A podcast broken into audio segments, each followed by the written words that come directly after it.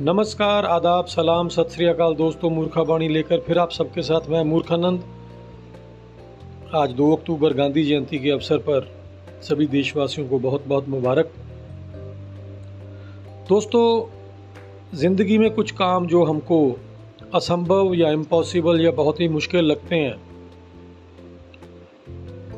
वही काम जब हम लोग अपने एफर्ट्स अपनी मेहनत से संभव कर पाते हैं तो उस वक़्त जो खुशी हमको मिलती है, वो खुशी का अंदाज़ा वही लगा पाएगा जिसने कभी उस असंभव को संभव करने के बीच की जो जर्नी है, अपनी मेहनत से, अपनी लगन से, वो तय करी हो।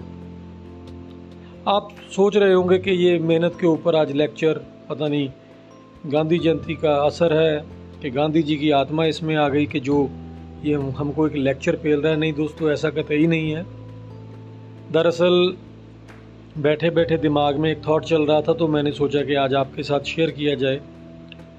दोस्तों, मुश्किल या कोई भी समस्या या कोई भी प्रॉब्लम जब लाइफ में हमारे सामने आती है तो उसका मकसद हमको तोड़ना या हमको रोकना या हमको झुकाना नहीं होता। तकदीर डेस्टनी भगवान, जो मर्ज़ी कह लो, ये चीज़ें जो हमारे रास्ते में आती हैं, वो हमको मज़बूत करने के लिए, हमारे अंदर के टैलेंट को बाहर निकालने के लिए, कुदरत हमको ऐसे वैसे मौके वक्त वक्त पे प्रदान करता रहता है। आप देखिए, अगर कोई समस्या हमारी ज़िंदगी में आती है तो सबसे पहले हम उस समस्या से निपटने का जो ढंग है या हल है, वो क्या ढूंढते हैं? उसको हम निपटना चाहते हैं। जो हम लोगों ने बचपन से सीख रखा हो, उन तरीकों से।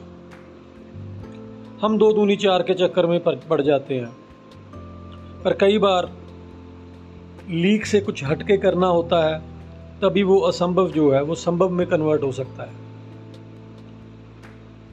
हमारी ये सोच में कि अगर मैं फेल हो गया तो क्या होगा? अगर मैं इस थॉट को, इस विचार को साइड पे रख के ये सोचूं कि अगर मैं फेल हो भी गया तो भी ज़िंदगी मेरे को कुछ ना कुछ सिखा के जाएगी। कहते हैं जेम्स वॉट्स ने इलेक्ट्रिसिटी की खोज करी। जब उसने इलेक्ट्रिसिटी की खोज करी तो उससे पहले उसने कम से कम एक हज़ार एक्सपेरिमेंट किए। उसके बहुत सारे जो उसके कोलीग्स थे, उसके साथ उसकी रिसर्च में जुड़े हुए लोग थे, वो बहुत बहुत सारे लोग उसको छोड़ के जा चुके थे। तो कुछ एक लोग जो है, वो रह गए थे। अब जैसे उसने एक हज़ार एक्सपेरिमेंट कर लिए, उससे बिजली ना बनी। तो जैसे ही अगला एक हज़ार एकवा एक्सपेरिमेंट था, वो उसका सक्सेसफुल हुआ। उसको पूरे विश्व में एक पहचान मिली उसकी अलग अलग जगह पे उसको पुरस्कार मिले अवार्ड्स के साथ सम्मानित किया गया। तो किसी पत्रकार ने उससे पूछ लिया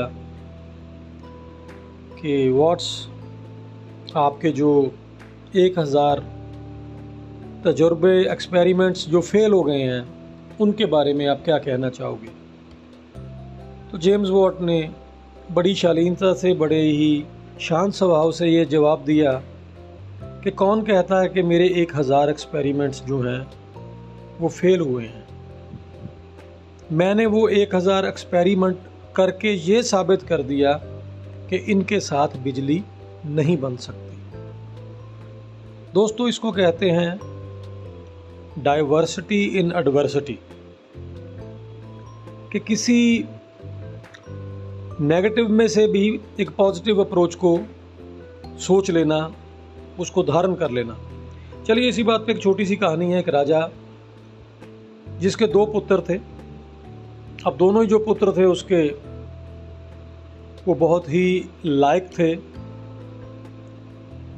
लेकिन दोनों के स्वभाव में एक छोटा सा अंतर था कि जो भी कोई विचार होता, कोई भी थॉट उन दोनों के सामने रखा जाता तो उसके बारे में जो पहला उनका जो रिएक्शन या पहला उनका जो सजेशन होता था, वो बहुत ही डिफरेंट था। जो बड़ा बेटा था, वो थोड़ा सा नेगेटिव थिंकर था। वो हर चीज़ को पहले नापने तोलने में लग जाता था। इवेल्युएट करने लग जाता था कि कैसे होगा, ऐसे ना हुआ तो वैसे कैसे होगा। जबकि छोटा था, उसके सामने कोई भी किसी चीज़ का हल पूछा जाता तो वो कहता है, करके देखेंगे। उसने कभी ये इस चीज़ के लिए सोचा ही नहीं कि पहले मैं सोचूं, फिर मैं प्लानिंग करूँ, उसके बाद में मैं करने की कोशिश करूँ। वो सीधा करने में विश्वास करने वाला था। अब चूँकि राजा को अपने जाने के बाद अपना उत्तराधिकारी घोषित करना था तो उसको कायदे के अनुसार बड़े बेटे को ही राजा बनाना था। लेकिन उसके मन में डर था कि ये मेरा पाँच पुश्तों से चला हुआ राज्य, साम्राज्य ये मेरा बेटा जो बड़ा है, वो शायद इसको चलाने के काबिल ना बन सके। क्योंकि अगर हर बार ये एक शंका में घिरा रहेगा तो ये करेगा कब? तो उसने ये चर्चा अपने वज़ीर से करी कि इस समस्या का कोई उपाय बताओ कि मैं अपने बड़े बेटे को एक पॉजिटिव थिंकर या उसके अंदर एक चिंगारी कैसे भरूं?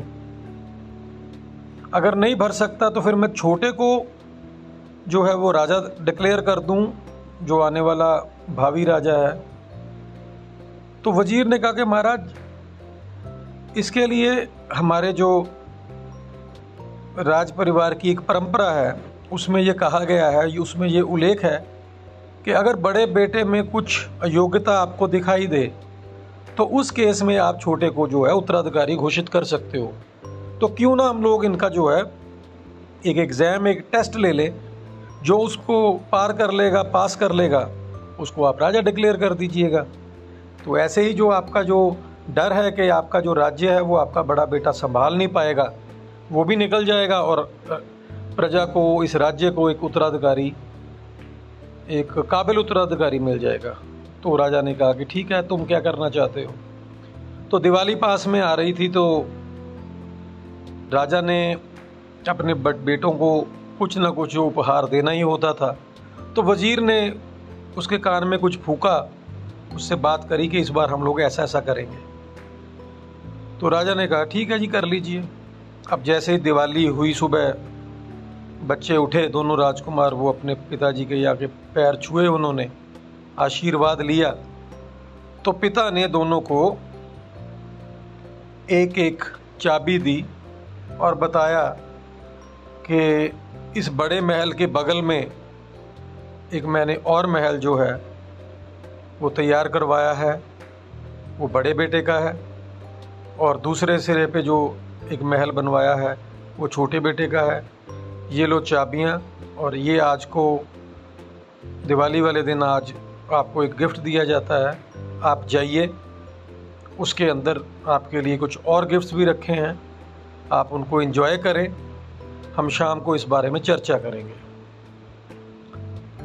तो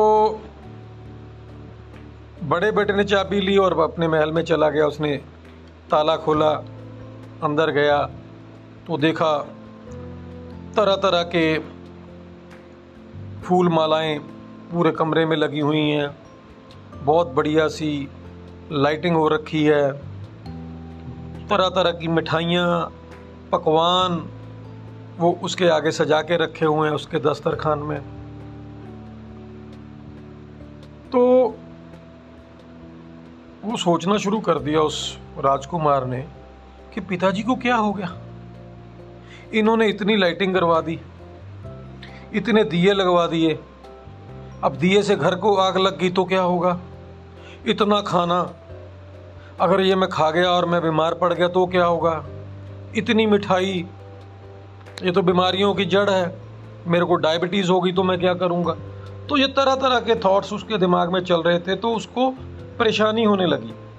तो वज़ीर ने पूछा कि क्या हुआ राजकुमार, आप खुश नहीं लग रहे? तो वज़ीर को उसने जवाब दिया कि नहीं, मेरे को तो लगता है कि मेरे पिताजी वो मेरे से ज़्यादा प्यार नहीं करते, क्योंकि वो चाहते हैं कि मैं मर जाऊँ। इसीलिए ये सारा सिस्टम उन्होंने करा है, मेरे को ऐसे गिफ्ट दिए हैं। जो मेरी जान ले सकते हैं। आप देखिए, ये जो दिए हैं, इससे कमरे में आग लग सकती है। ये जो मिठाइयाँ हैं, इससे खाने के मैं बीमार हो सकता हूँ। तो वज़ीर बड़ा हैरान हुआ कि यार, वाकई में ये तो बहुत ही नेगेटिव अप्रोच लेकर के वो जो है राजकुमार, ये जी रहा है। तो अब उसने सोचा कि यार, अगर इसका ये हाल है तो जो छोटा बेटा है वो तो मेरे से बहुत ज़्यादा नाराज़ होगा, क्योंकि उसके कमरे में, उसके महल में मैंने जो घोड़े की ओटी या घोड़े की लीद होती है, वो फेंकवा दी है, बहुत सारी डलवा दी है उसके महल में, वो तो बहुत नाराज़ होगा। तो ये देखने के लिए राजा और जो वज़ीर है वो जब छोटे बेटे के महल में गए तो देखा कि छोटा बेटा कभी इस कमरे में जा रहा है, कभी उस कमरे में जा रहा है। कभी इधर जा रहा है, कभी उधर जा रहा है, कभी ऊपर, कभी नीचे। तो राजा ने रोक के पूछा कि, बेटा, ये भागम भाग क्यों कर रहे हो? तो बेटे ने वहाँ पर जो लीद पड़ी थी, उसकी ओर इशारा करते हुए बोला कि, पिताजी, वो देखिए घोड़े की लीद। इस लीद की क्वालिटी से ये पता चलता है कि जिस घोड़े ने भी ये करी है, वो बहुत ही शानदार घोड़ा है। अगर लीद यहाँ पे है तो ज़रूर घोड़ा भी, और ये ताज़ी है तो ज़रूर घोड़ा भी कहीं आसपास में ही होगा। मैं उस घोड़े को ढूंढ रहा हूँ। ये कहते ही राजा ने उसको अपने गले से लगा लिया। दोस्तों, आप अजीब सी इस कहानी से मेरे मानसिकता के ऊपर शक कर सकते हो कि वाकई में ही मैं अजीब हूँ, लेकिन चूँकि मैं अपने हर ऑडियो के स्टार्टिंग में ये बोल देता हूँ कि मैं मूर्ख हूँ आपको जहमत नहीं उठानी पड़ेगी मेरे को किसी तरह का भी कोई टाइटल देने के लिए। आप सिर्फ़ सिर्फ़ ये समझें कि मैं आपके सामने ऐसी कहानियाँ इसलिए लेके आता हूँ ताकि इन कहानियों के ज़रिए एक मैसेज वो हम सब तक पहुँच पाए। क्योंकि हम लोगों ने बचपन में ना कई पीढ़ियों तक प्यासा कौआ ग्रीडी डॉग वो जो लालची कुत्ता ठीक है, वो चलाक लूमड़ी, अंगूर खट्टे हैं, पता नहीं क्या क्या, बस सिर्फ़ यही कहानियाँ सुनी हैं। लेकिन वो कहानियाँ हम लोगों ने कभी नहीं सुनी जिससे जीवन को एक डायरेक्शन मिले, जिससे जीवन की, को एक सशक्त, जिसको एक कहते हैं प्रोमिनेंट एक ताकतवर सोच हमारे अंदर पैदा हो। तो आज मैं आपसे यही गुजारिश करता हुआ कि आप भी अपनी जीवन में जो आपके सामने वाल आने वाली प्रॉब्लम्स या जो आपके आन, सामने आने वाले हार्ड टाइम को एक चैलेंज के रूप में लें एक एग्ज़ाम के रूप में लें और उसमें वो अच्छे से पास करें अच्छे नंबरों से पास करें इन्हीं शब्दों के साथ आप सबसे विदा लेता हुआ बहुत जल्द दोबारा से आप सबके साथ मुलाकात करने फिर मिलेंगे। तब तक के लिए नमस्कार आदाब सलाम सत श्री अकाल जय हिंद।